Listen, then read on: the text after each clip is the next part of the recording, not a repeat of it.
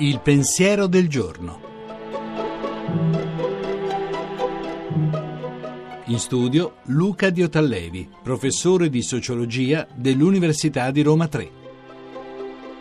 Perché Gesù se n'è andato?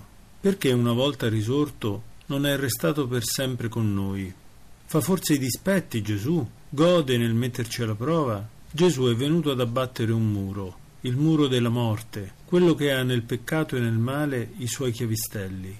Quel muro sarebbe rimasto in piedi se Gesù fosse solo tornato tra di noi per restare con noi da questa parte del muro.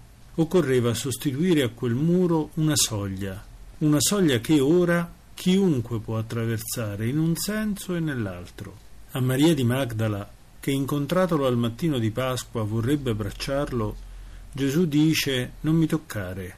A Tommaso, che non aveva creduto, dice invece puoi toccarmi se non credi che io sia risorto. Il Vangelo non racconta che lo abbia toccato, racconta una cosa più importante, che Gesù era venuto incontro alla sua debolezza per aiutare Tommaso a varcare quella soglia. A Maria di Magdala Gesù dice vai, a Tommaso dice vieni. Ecco, il muro della morte, del male e del peccato è divenuto una soglia che possiamo varcare anche noi. L'amore che ha abbattuto il muro è l'amore che soccorre e sospinge oltre quella soglia.